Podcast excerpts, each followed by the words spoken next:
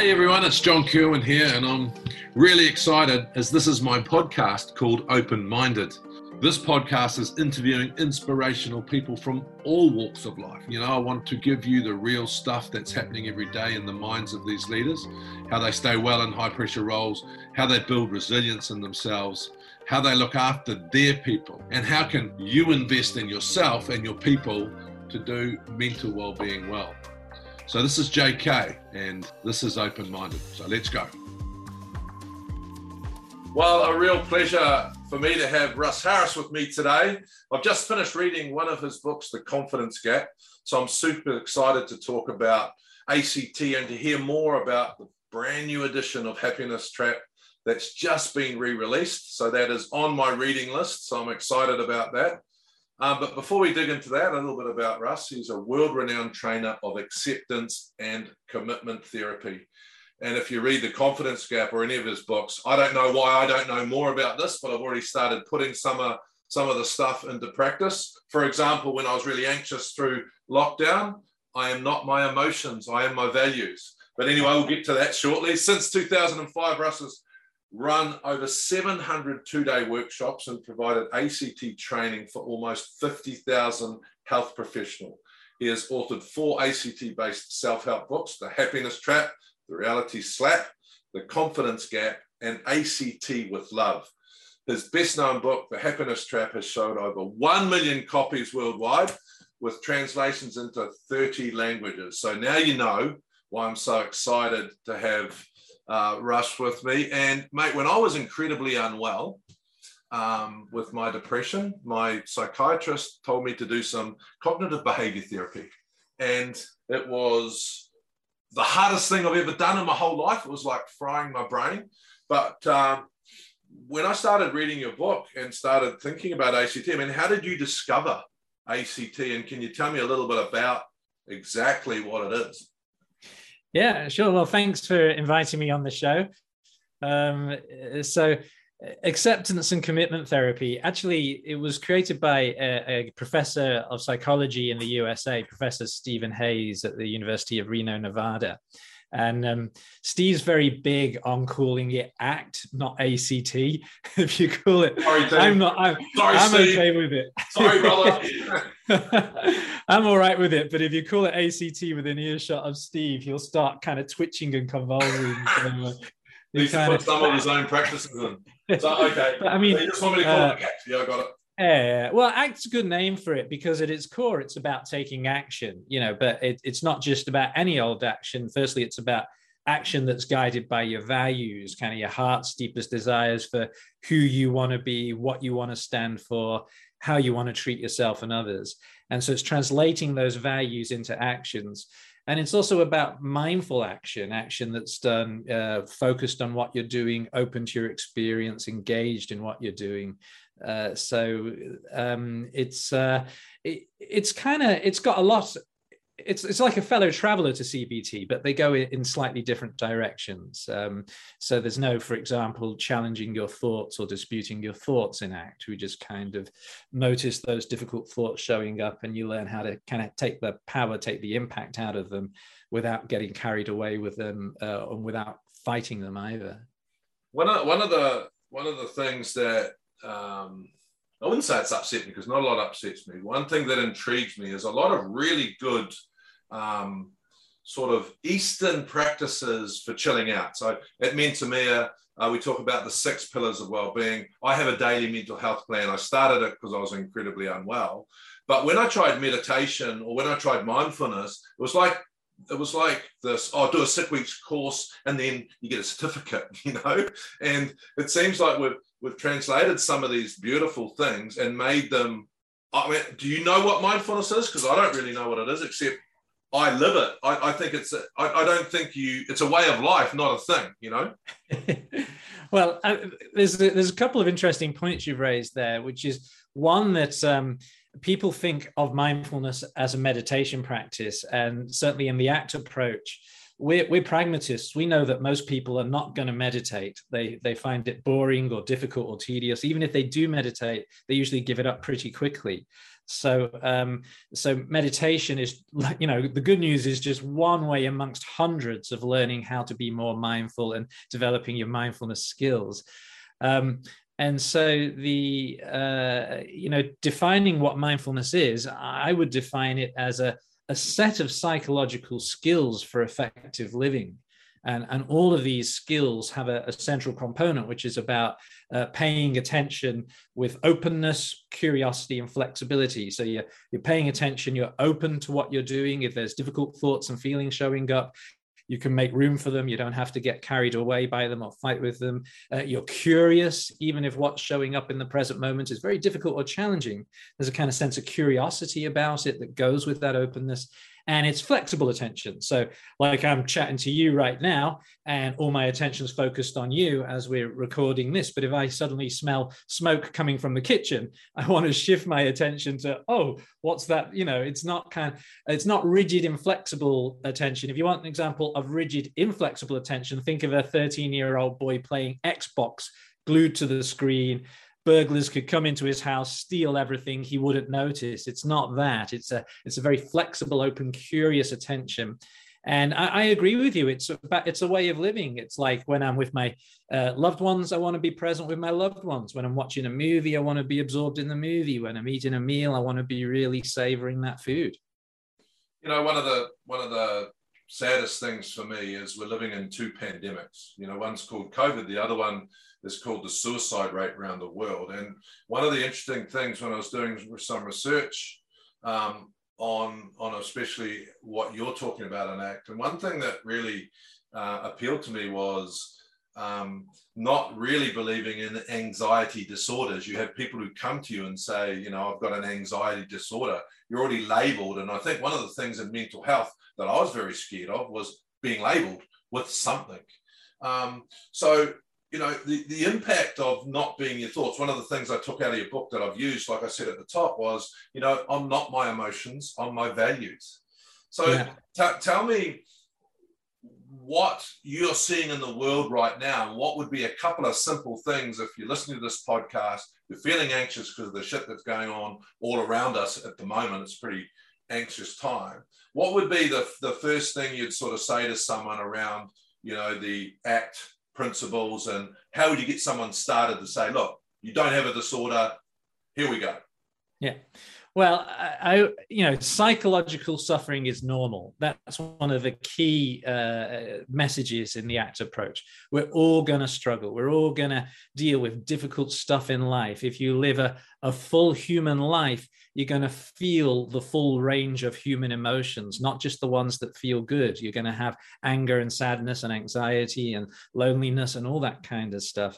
Um, life is difficult. It's full of challenges. I don't know anybody who's just so blissfully happy they want a bit more difficulty in their life.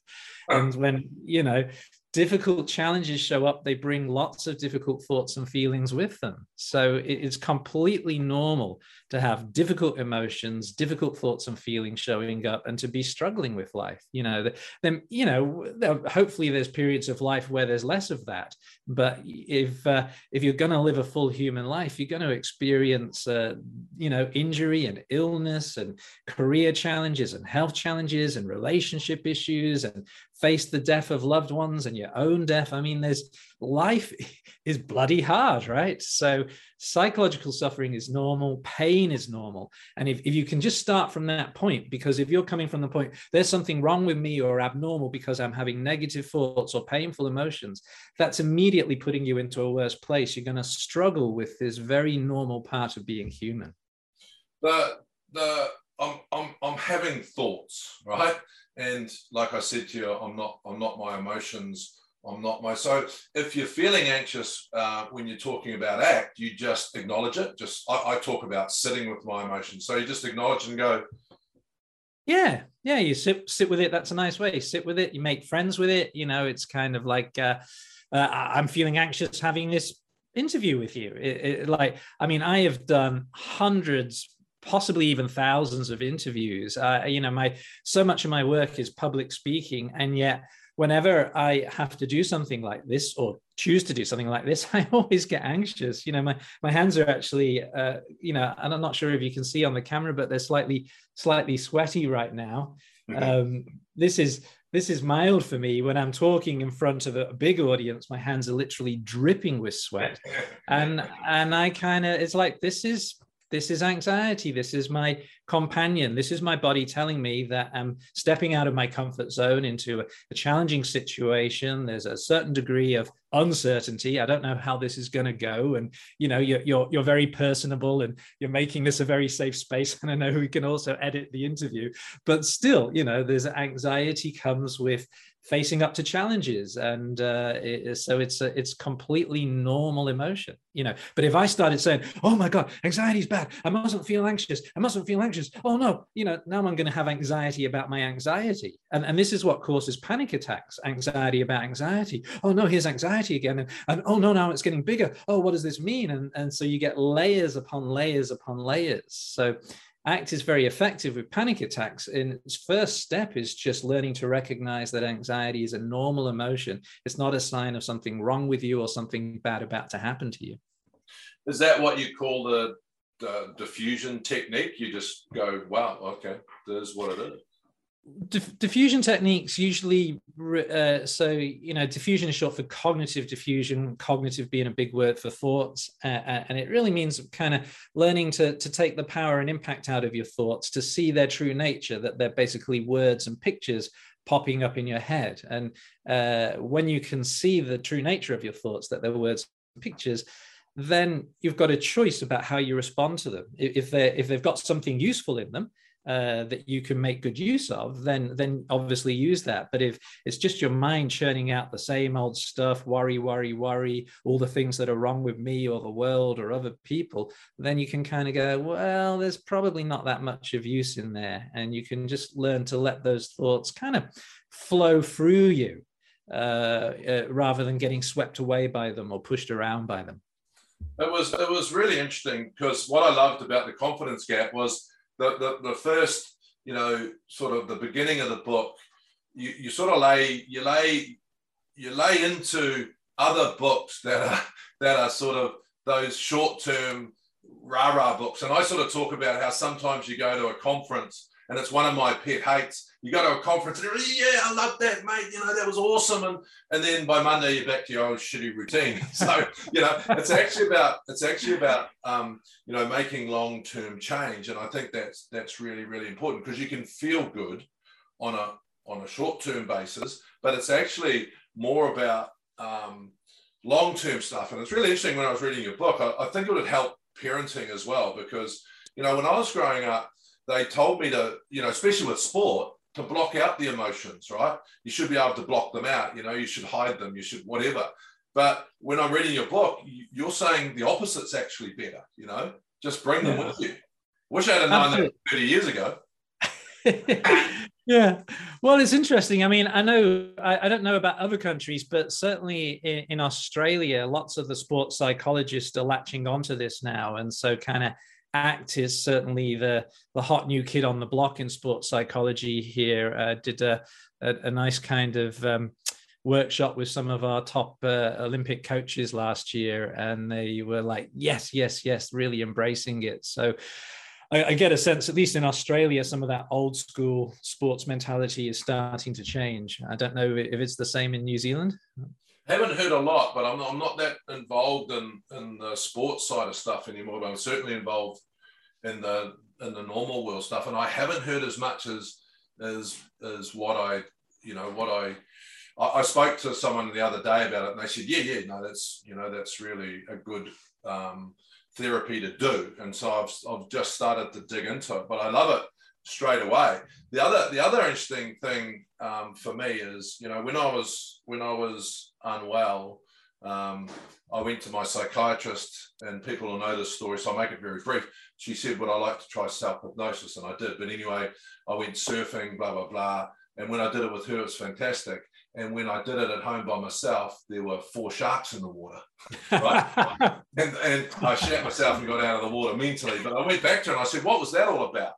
And she said, JK, they were your sharks. You need to um, talk to them, get the teeth out of them, get out of the water. So I'd often talk about my sharks. But my one of my sharks was, um, you know, my I felt dumb. I left school at 15, not being educated. So I was carrying that dumb shark with me. But the interesting thing, uh, and something that I that I'd like to talk to you about is like my dumb shark. If you get chased by a shark, you're going to swim pretty fast, right?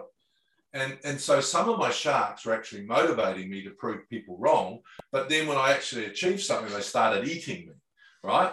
Um, so is that a positive and negative? How would you how would you talk to someone about saying, okay, recognize your fear? Because my fear was I didn't want to be exposed as a dumbass, right? Um, but that was also motivating me to go, well, actually, I'll show you that I'm not dumb. It was this this contrast in your head that's hard to talk about and hard to understand. Yeah, well, it's it's a great question um, uh, because you know so often what motivates us is those fears, you know, uh, and of course fear of being a dumbass is really fear of rejection by others. Uh, I'm not going to belong to the group. They're going to judge me. They won't like me. They won't want me. And that's a that's a primordial fear. You know, if, if you go back to caveman days, then you had to fit in with your group. If your group kicked you out, you're not going to live very long. You're going to get eaten by wolves or bears. You know, so we all have this innate uh, need to belong to the group, and so these kind of sharks, you know, there's there's usually a message there. You know, you can't come across as a dumbass. Uh, uh, no one will like you. They'll kick you out. They'll reject you. You know, and and, and so that can be very motivating, but it's not. Um, it's not a very uh, um, vital form of motivation. If um, if I can uh, switch metaphors, you've you've got a pet donkey, right? Yeah, yeah, yeah, uh, yeah. and your donkey carries the load to market every Saturday for you, right? Yeah, yeah. And you know, there's two ways to motivate that donkey. You can motivate it with a stick. You whack it with a stick, it carries your load. Um, or you can motivate it with a carrot. Uh, you know, it carries the load. You give it a carrot, and over time um, if you continually motivate your donkey with sticks, you end up with a battered, bruised, miserable, depressed donkey. But if you continually motivate your donkey with carrots, you end up with a really healthy, happy donkey with really good night vision, right? Uh, um, and, and, so, kind of like motivating ourselves with our fears and our judgments, and you know, I'm a dumbass and I'm not good enough. Uh, if that's our motivation, it it may motivate us, but the long term, it's going to drain us. Whereas we've got something much more powerful than carrots to motivate us. And it's this word that you and I keep mentioning here values. Mm-hmm. Values are such a powerful motivator. Um, and, and, they come from deep within. It's not kind of fear driven. Uh, it's about who I really want to be deep inside and what I really want to do with my brief time on this planet. It's really interesting. So, um, for me, what often surprises me is the, the amount of people that don't actually sit down and come up with their values or feel what their values are. So, what would your be advice? What would your advice be to be someone to say, right? Doesn't matter how old or where you are in life. The first place you need to start is actually deciding what your values are, because um, there would be a perception that you are you are a product of your parents or of your background or whatever.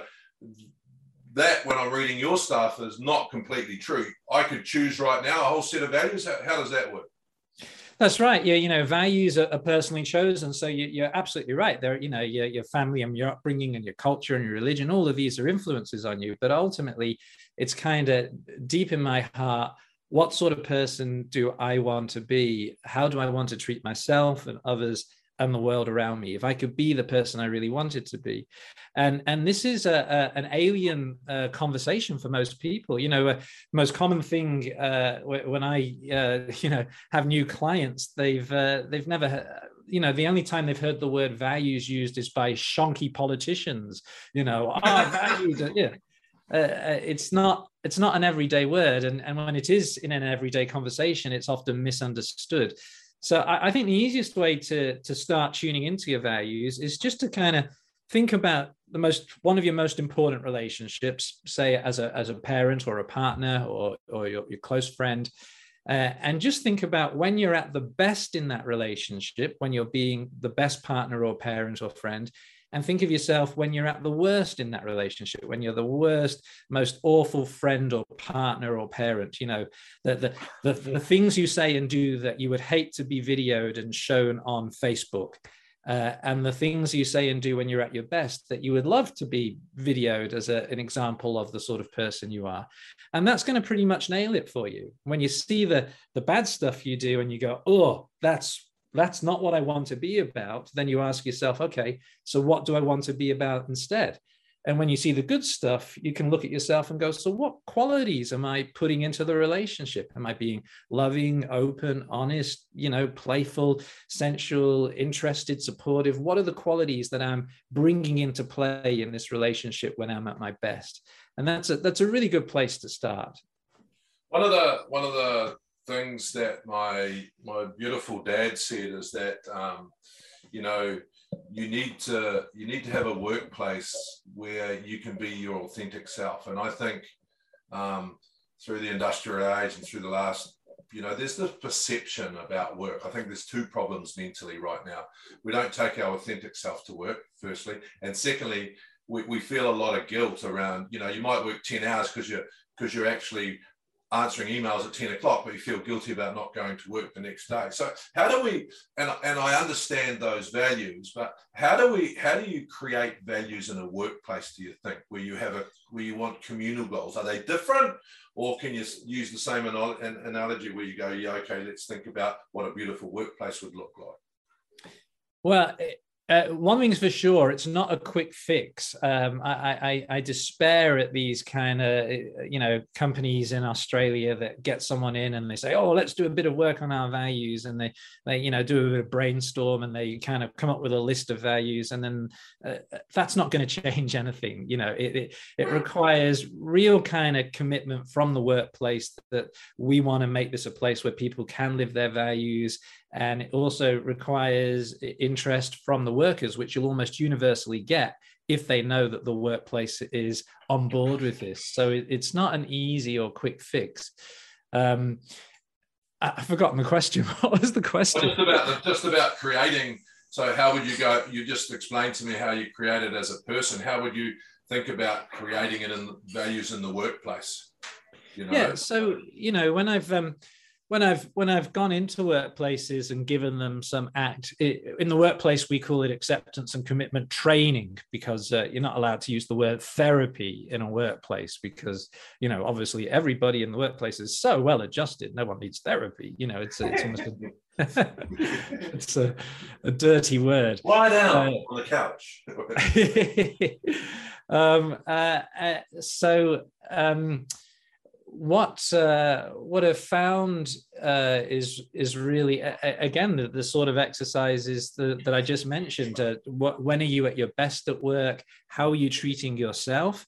How are you treating other people? How are you treating the tasks when you're at your best? And how are you doing it when you're at your worst? Um, and almost always that's going to reveal, you know, what I really want to be about in this job. Um, that you know that the empowering thing about values is actually even if your job is shitty you can still live your values. You, you know you, you might have a, a, job that you really don't like uh, uh, and maybe it's a job that you need to put money on the table for certain things but you can still go, well, I'm, I'm going to be the person who I want to be in the way that I look after myself and the way that I interact with other people in the workplace. And on that note, I, I, I always warn when a company brings me in, I always warn them that you know, some people may resign after this workshop. If you've got an employee and they decide that actually this workplace is not right for them, when they really get in touch with their values and when they learn how to take the, you know, a lot of people stay in a dissatisfying job because of fear and anxiety. And when they learn ACT skills to take the power out of that fear and that anxiety so that it, it no longer holds them back, then they're often, um, eh, eh, you know, all right, well, I'm actually going to do what I really want to do. Uh, and so um, one organization after one organization after my workshop, the CEO uh, resigned. Can you believe it? Uh, so um, uh, I'm not not selling my services very well here, but uh, I think I, I, actually think that's genius, and it, and it's achieved what it should achieve because the, the workplace is not going to be great if someone's there because they're not aligned. Did, yeah. did you get any? Did you get any? Um, you know, well, the, well, no, You no. to- did you have to use ACT to deal with the criticism? Or?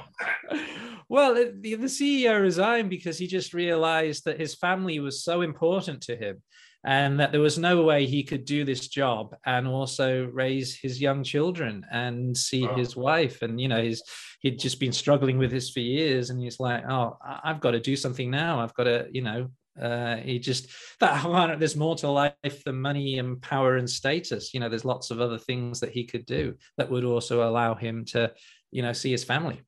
Which is similar to your story because when I read about your story, and this is probably coming into my next question, you're a GP um, and you were finding that more and more people were turning up, and in your 15 minute or 20 minute consultation, you're spending you know 19 minutes talking about mental health and then one minute talking about physical health. Um, this is a really important one for me because our GPs are still our first line of defense against suicide and depression. Um, you know, ha, ha, what sort of advice would you give yourself now that you've moved into this space? But if you're a GP, how, how do we help them help the people that are coming? Yeah, well, so uh, if I can just add, you know, what as a as a young GP, I, I was very depressed and very anxious, and I was. Uh, uh, luckily, I wasn't kind of relying on drink. Uh, what I was relying on was uh, a, a, type of Australian biscuit called a, a, a double coated chocolate Tim Tam. Uh, I don't know if you've got them. Have you got Yeah. no? Yeah, was it was it dark chocolate or was it light chocolate? Oh, uh, light chocolate, yeah. Oh. And so I, I would just eat these chocolate Tim Tams all day long. You know, uh, I, I, there's like nine of them in a packet, and I'd be eating about five packets a day. Uh, and just you know, because I was just constant bundle of nerves and anxiety as a GP. Uh, again, my story: I'm not good enough. I don't know what I'm doing. I might miss something. I might kill someone, and so it's just constantly anxious. And you know, I'd, I'd put the chocolate biscuit in my mouth, and and for a you know a minute the anxiety would go away but of course then it would just come back so i was hugely overweight i mean i, I weighed i was 25 and i weighed 20 kilograms more than i do today. So i, I weigh 82 kilograms today. So um and and i was miserable you know and i couldn't understand it because hey i was a doctor and you know i had this great job and society says that if you've got a great job and you've got status then you should be happy. So um I started exploring why I was so depressed and anxious, and uh, you know, I did get suicidal at times, you know, uh, and uh, and that led me into kind of therapy, which eventually led me to kind of realize that I was much more interested in psychological health than physical health. So uh, this is a, a long, round, long way of getting back to your answer, but but what happened was as my GP consultations got longer and longer and longer and much more focused on psychological health, my income went down and down and down uh, because the I don't know if it's the same in New Zealand, but the Australian system, the most money you earn as a GP is when you do many short consultations, and the least money you earn is when you do a few long ones. So, um, and and then I kind of thought, well, why am I even staying as a GP? I, ju- I, you know, it's the therapy that interests me, and I I then changed and became a, a full time therapist, and, and so my income ended up a, a quarter of what I'd been earning as a GP. Wow. So my you know income plummeted, but my satisfaction, uh, my life satisfaction went up enormously. Um, so again, that whole thing that money doesn't buy you happiness. So um, there, there's fear. I mean, it's really interesting. So, did you learning ACT help you deal with that fear? Because, like retrospectively, you can say you were you are satisfied, right? But at the time, you're thinking, you know, if I go down this other path, I might miss the money. I might, you know. So, how did you deal with the fear? Uh, ACT was certainly very helpful for me. Um, it- you know, and uh, and like you, I you know I, I did CBT before ACT. You know, it's kind of uh, so I, got a, I got a lot of time for CBT. I just, I just think that ACT goes. I I really think ACT is a lot easier for people to do. It's actually, as you said, it's quite hard work to get in there and try and challenge difficult thoughts and dispute them and prove them false and so forth so yeah uh, you know act was very helpful for me and uh, again, it gave me a way of, of doing therapy with others that just felt very genuine, very real, no bullshit. It's none, none of this kind of, you know, think positive, don't worry, feel happy, none of that kind of stuff. It's like life is difficult. And, you know, our aim here is you and me, we're going to work together as a team to help you build a better life and deal with all the shit that goes with it, you know. Um, and so, the emotions, the emotions do pass, though, Russ, don't they? That's what I say to people. If you do sit with them and don't judge them, they do pass. Yeah, um, and, and, it's really interesting. I don't know. I don't know how you were brought up, uh, and this is no one's fault. But you know, if we weren't, if I wasn't happy when I was young, we'd say you've got nothing to be unhappy about, you know, or or you're angry, don't be angry, you know. So you don't. So when you're happy, you're waiting for it to be sad, and when you're angry, you, you're feeling, you know, guilty about those emotions. Yeah, exactly. Exactly. And I mean, young people are bombarded with those messages, aren't they? You know, don't worry, be happy.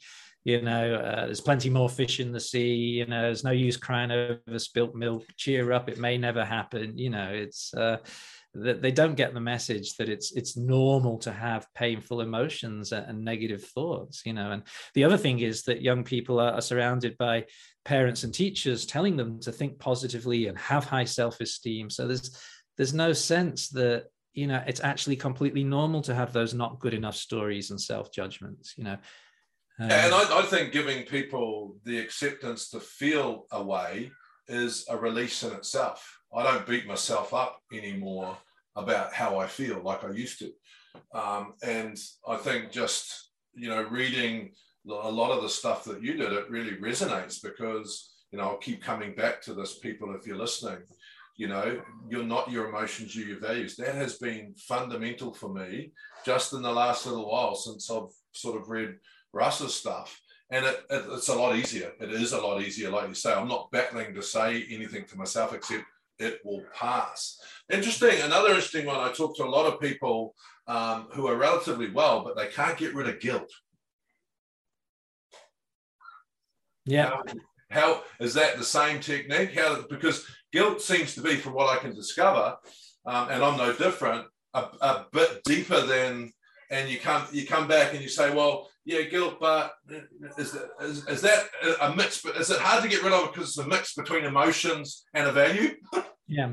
Well, you know, rather than uh, uh, trying to get rid of it, what we'd say is kind of make peace with it and take from it what's useful. So guilt's always pointing you towards your values in some way what, whatever you're feeling guilty about. Uh, if you're feeling guilty about people starving in Africa, okay, so how can I, what value is that telling me that there's about a value of caring and wanting to help? So how can I translate that into action? If you're feeling guilty because you yelled at your kids, okay, so what's that telling me about the sort of parent I want to be? And how can I translate those values into actions? As for the actual uh, emotion of guilt, well, there's kind of two components. There's the, the cognitive stuff, your mind saying, you know, yeah, you, you screwed up, you did it wrong, or you're not doing enough. And, and then there's the, the physical components in your body where that knots in the stomach or tightness in the chest or whatever it is. So you learn how to open up and make room for the physical stuff and just kind of sit with it, let it be there. And you learn how to, I often use the term unhook. You learn how to unhook from the cognitive stuff. These,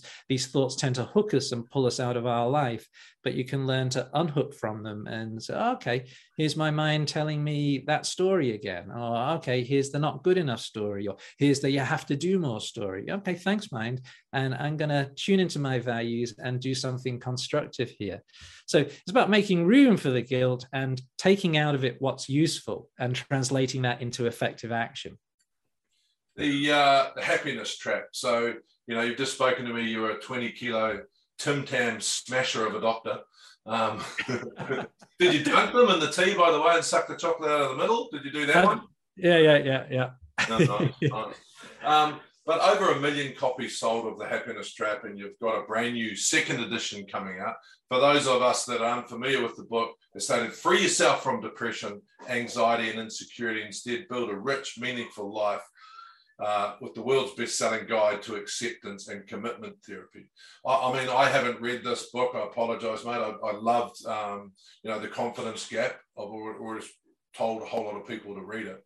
So tell me about the second edition. That must have been a, an interesting journey in itself, and the emotion of having a book that sold a million copies. You know, yeah, it, from smashing four packets of Tim Tams, it uh, it doesn't seem real. It seems uh, surreal. It's actually got uh, an interesting connection with New Zealand, the uh, the happiness trap, because the original book got rejected by every single publisher in Australia. Um, and then this uh, this small uh, New Zealand publishing house called Exisle Publishing uh, picked it up and ran with it, and so uh, they're very happy with it, as am I. Um, Fantastic.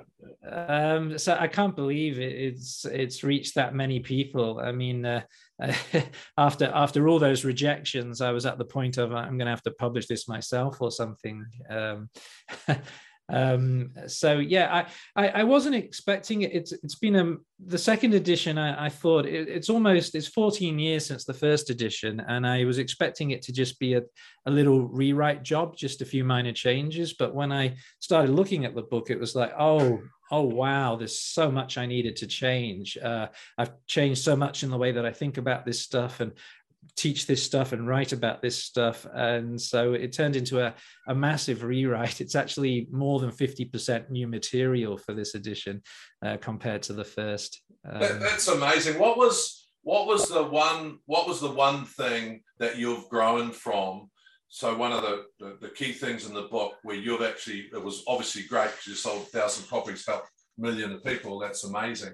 But what was the thing that you thought, wow, you know, I can actually I can actually make this better. What was the most your favorite? One? Oh, yeah. Um, I'm so glad you asked. It is a, a self compassion, the the ability to acknowledge our pain and suffering, and be there for ourselves in a really kind and supportive way.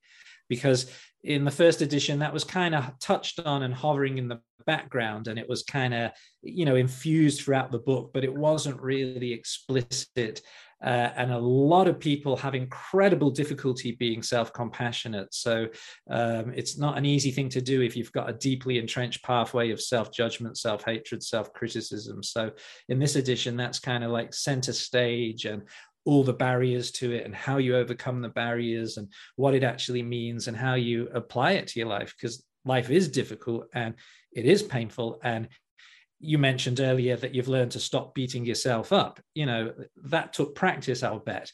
Our default setting is we do beat ourselves up, which just makes everything so much worse. So to, to actually learn how to acknowledge our pain and be there in a kind way for ourselves is, is a, such a powerful life enhancing skill um, and a big step outside the comfort zone for a lot of people. How do you, how do you start?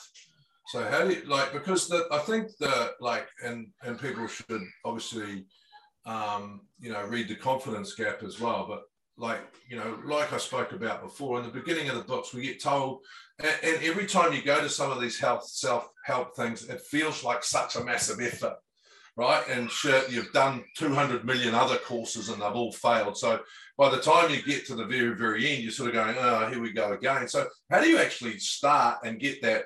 And I know you talk about hooks and that sort of stuff. How do you start? Um, if I was like that, what's the easiest thing for me to do? Get that little joy. We talk about it. I mean, I'm really good at it now. I have to work really hard at it. We talk about it Mentor Be kind to yourself first and then be kind to others. So how do you actually just start and get that because I say to people, if you get a little kick from it, you know, the adrenaline you get from when you when you go for a run, right, or do something physical, if you can get that and acknowledge it, then you'll you'll have the the, the bait to do something else. Yeah, uh, well, I, I, think the, the starting point is recognizing that self judgment, self criticism, beating yourself up actually is not helping.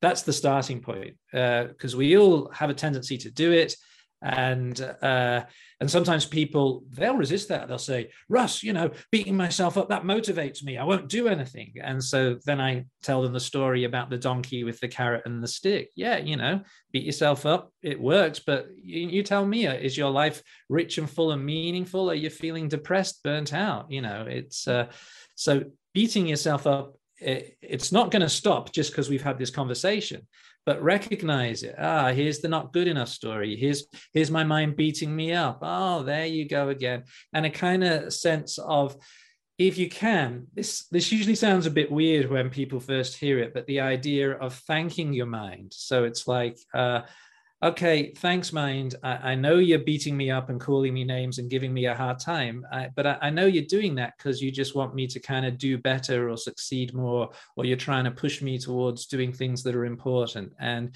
it's okay. I, hear what you're saying and I've got this handled. Uh, so it's kind of just learning to notice and name that harsh negative uh, repertoire and see the purpose underlying it. It is it is your mind just being an, an ultra harsh old school coach, um, uh, and recognizing that if you go along with that, it's not going to help you in the long term. And then the next point then is, as you said, it's like ask yourself, what's a little way that I can be kind to myself?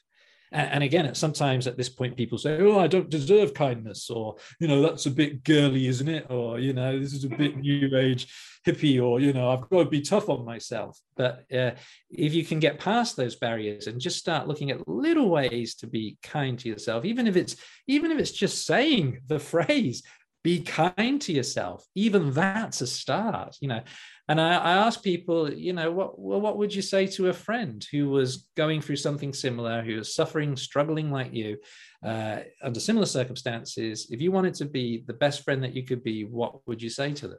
Would you say, yeah, suck it up, stop whinging, get on with it, yeah, loser, blah, blah, blah? No, I wouldn't. You know, what would you say? Uh, and that's a, a, good way of starting to find your own kind of um, kind self-talk. Speak to yourself the way that you would to others um, you're just starting to get some freedom um, in Melbourne, Russ. We are we are 13 or 14 weeks into lockdown now.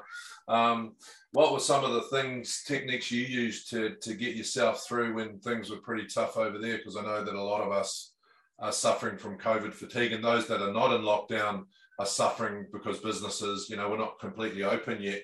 So mm. how would ACT act? Sorry, I nearly said it. Sorry, sorry, Steve. You know, how, what what are some of the things that you would have said to yourself during the lockdown? Yeah. Got tough.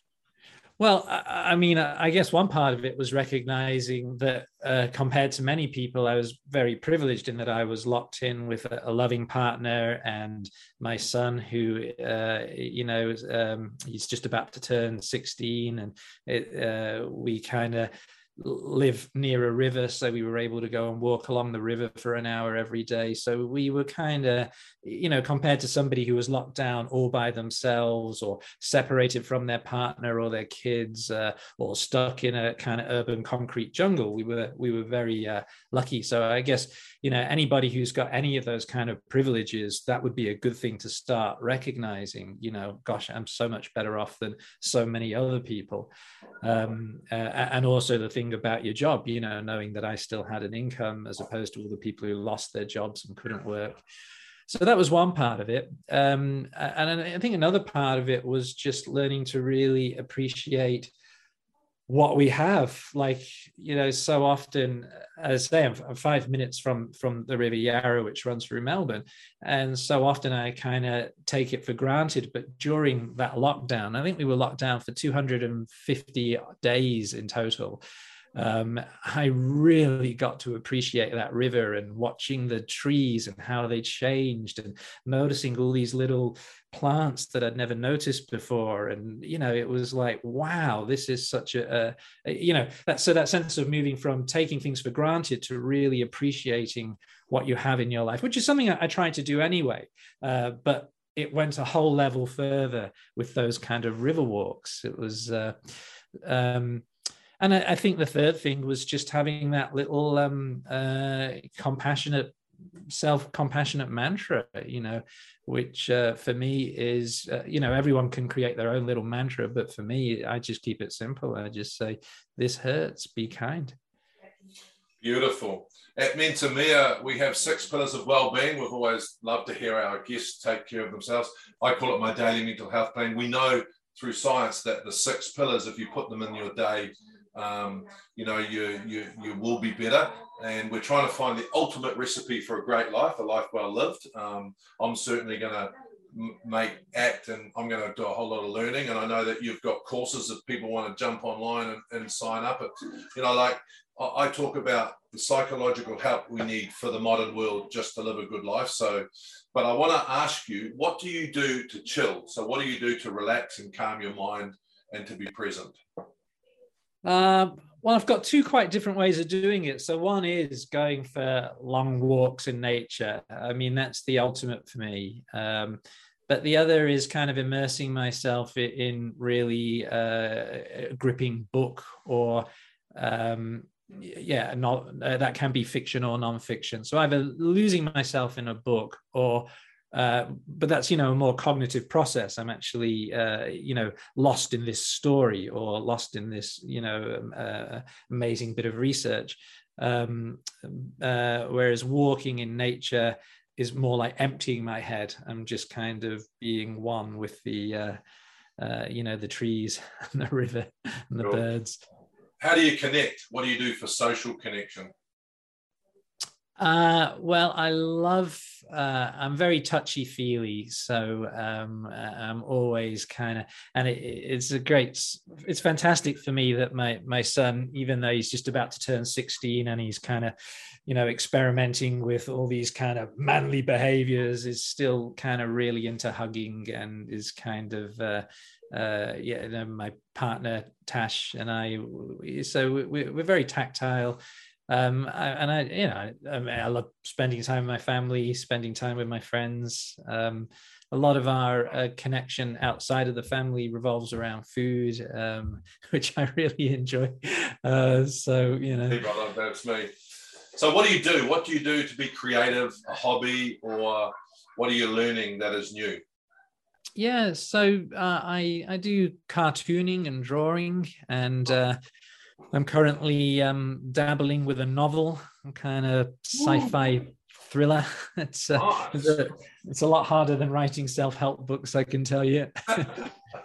What about move? What do you do to keep active besides the walking? Anything else uh, the yeah, the gym's my main thing. Um, I kind of work out with a, a, personal trainer three times a week. So uh, I'm at, you know, it's funny. I'm, I'm 55. I'm actually stronger than I've ever been in my life. You know, it's um, uh because uh, in my in my youth, I really didn't do that much exercise, and uh, so it's kind of yeah, it's nice to be uh, strong.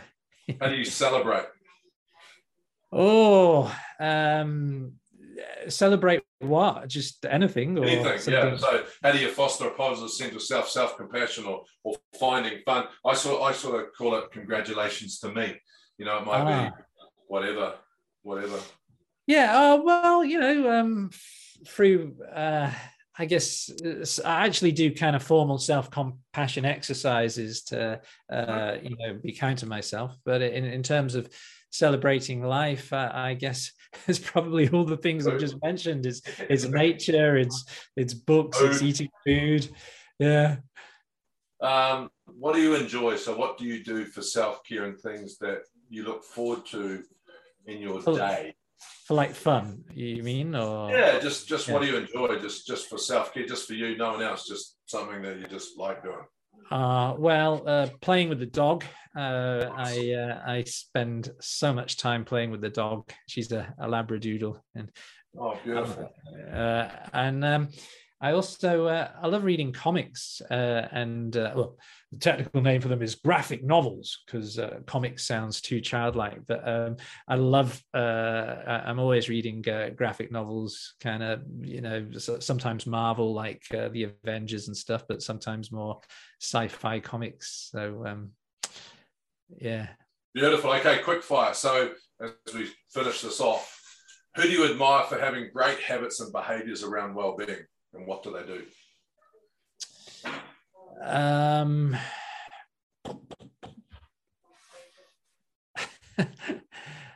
Uh, well, I, I my my partner actually, my partner Natasha. She uh, is always uh, she's always keeping fit through dancing, through gym, through uh, Pilates. She's got a fantastic diet. My my diet has improved so much through living with her. We've been together for eight years now, and uh, it was. Uh, I, I, I, as you can probably tell, I've always kind of had struggles with food and tending to go for the dodgy stuff and put on weight. But she's uh, she's been marvelous. So uh, she's um, so yeah, I really admire her lifestyle, and she practices all the ACT stuff and the mindfulness stuff too. So um, oh. she, she's very self-disciplined.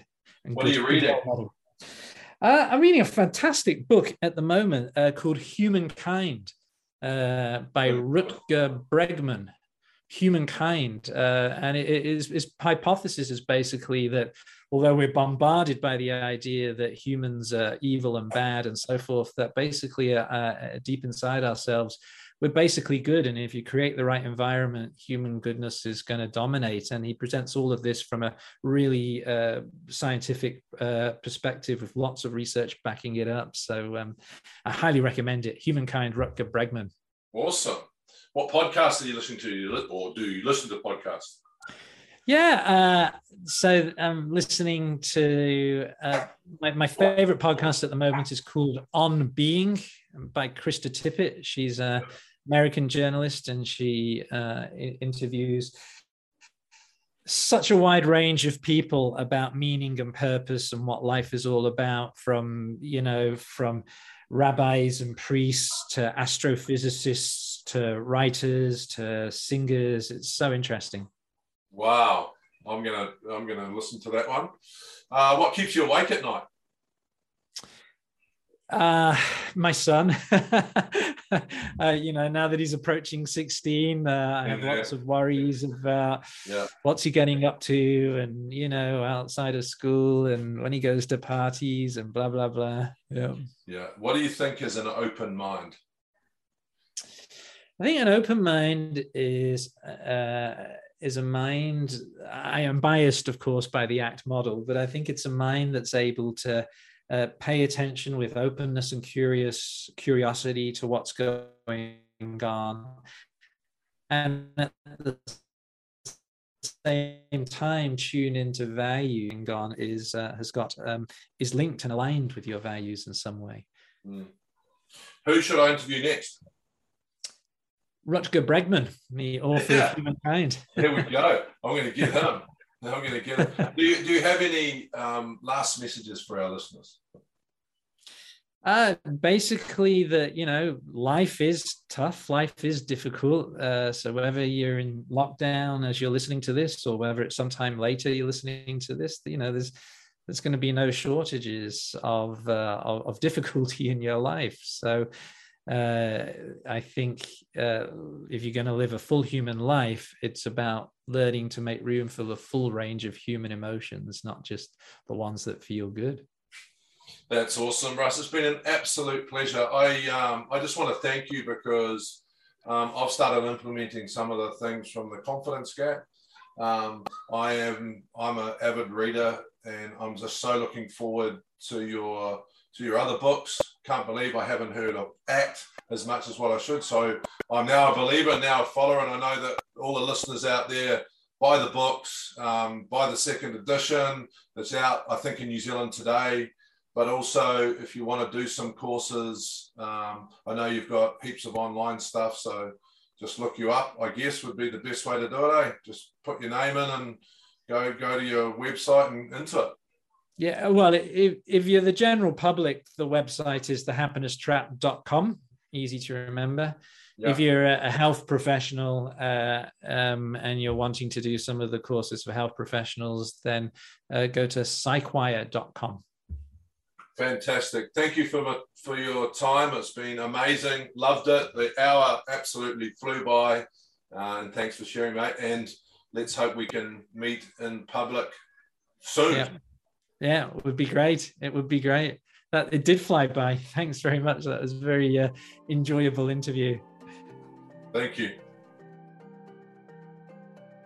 Thanks so much for listening to this episode of Open Minded. If you like the podcast, make sure to subscribe. This podcast is everywhere you get your podcast, so make sure you do that. I don't need to tell you how, and then you'll get my new episode straight away. And if you can leave a review, tell everyone you know about it, it'd be awesome. If you could help spread the word about the show, thanks. But also, I'd love to get your feedback.